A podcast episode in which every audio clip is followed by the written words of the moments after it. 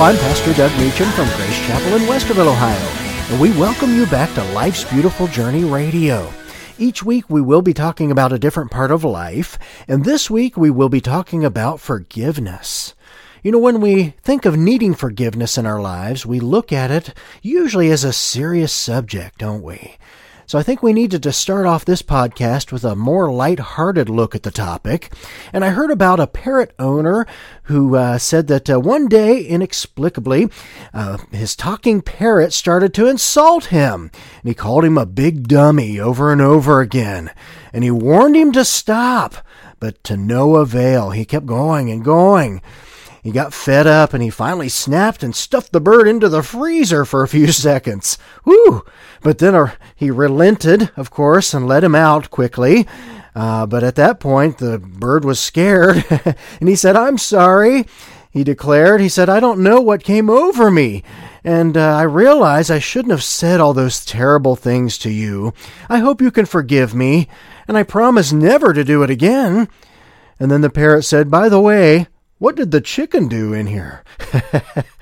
Frozen chicken.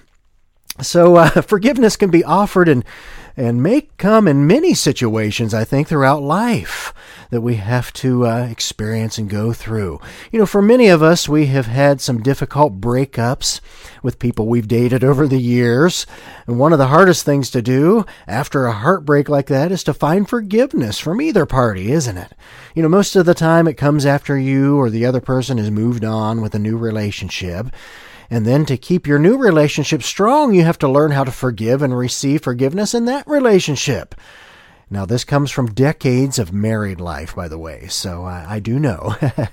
but working with bands over the years uh, in the music business, there were many times situations would get heated with contract disputes or disagreements over artistic direction for the band.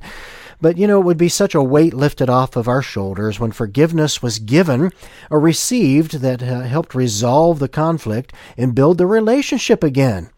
You know, the times when situations weren't resolved with promoters or record labels, I had to personally make sure to offer forgiveness, even if the relationship was severed. You know, many times forgiveness seems like an almost impossible thing to offer to someone. I know we've dealt with that through the church as well. Many situations we've gone through that we have to offer forgiveness and receive forgiveness. Have you ever thought about if someone were to attack you and rob you? Or, heaven forbid, if someone took the life of someone you loved? You know, I can't even imagine that. Having to look that person in the eyes and truly feeling forgiveness in my heart after what they'd done. But you know, as believers in Jesus, that's what we're called to do. Oh, as difficult as that is, only through the strength of the Lord. In fact, in the Bible in Mark 11:25 it says, "And when you stand praying, if you hold anything against anyone, forgive them, so that your Father in heaven may forgive you your sins."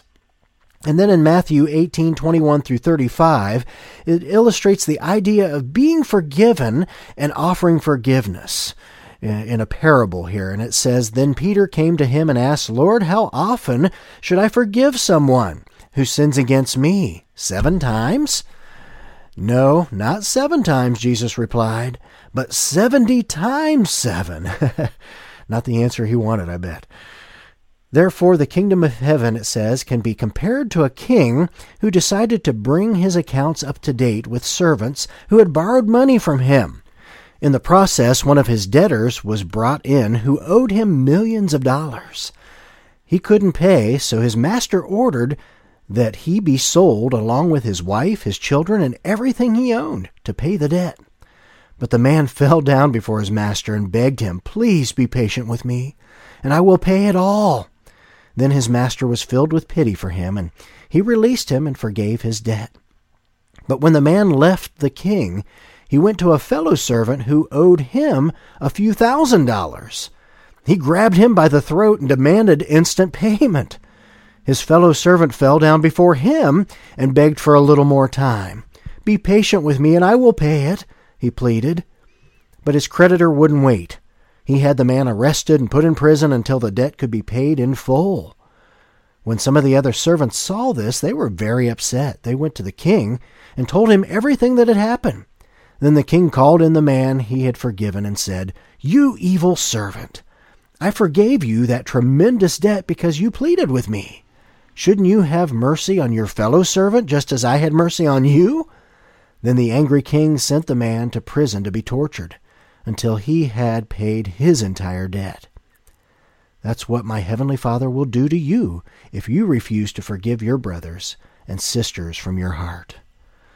You know, only by the strength of the Lord can we forgive that uh, or offer that forgiveness to someone who has wronged us, right? But we have sinned against God all throughout our lives. Yet he forgave us when we asked Jesus into our hearts. You know, the story that stands out to me about this is one that Christian singer Matthew West shares at his concerts regarding his song Forgiveness. He mentions that the song was inspired by the true account of Renee Napier, who chose to forgive Eric Smallridge, who was a drunk driver who took the life of her 20 year old daughter. Can you imagine? She originally went to court to make sure he was convicted for taking the life of her daughter. But as she saw the young man looking sorrowful and distraught by his own actions, the Lord moved on her heart with compassion. And she saw Eric as a child of God, not a murderer. And ultimately, she ended up going to court to speak on his behalf. She took him under her wing and they now speak to students about the dangers of distracted driving and the power of forgiveness in our lives. Isn't that awesome? You know, what could have been a terrible story of bitterness and hate turned into a beautiful story of forgiveness and mercy. And who knows how many lives have been touched and relationships healed because of their story. You know, there is a power in offering or receiving forgiveness. And you may wonder, why am I mentioning each time both the offering and receiving of forgiveness? Well, it's because it can be almost as difficult to receive forgiveness as it is to offer it sometimes, isn't it? You know, it's like we get comfortable in our guilt. And when that freedom is offered up, you know, we have to adjust to it sometimes. But freedom in the Lord is an amazing thing. You know, it allows us to grow and get stronger in our faith. Plus, it makes it easier to forgive the next time something happens to us. You know, an athlete doesn't just put on a uniform and hit the field or the court. He or she has to train and practice for hours to get to the place where they can compete at a high level. You know, the same thing goes with our Christian walk, doesn't it? You know, especially in areas like forgiveness. You know, we usually want to hold grudges and push people away. But God has so much more in store for us if we just open up to Him and learn how to forgive. And of course, learning that is the best way to travel through life's beautiful journey. Our podcast again is sponsored by Grace Chapel Community Church, and more information can be found about the church at gracechapel.us. Again, that's gracechapel.us. Remember, you can also send me an email directly to Pastor Doug Meacham at yahoo.com. Again, that's Pastor Doug, M E A C H A M, at yahoo.com. So won't you join us again next week for Life's Beautiful Journey? Thanks again for joining us. God bless.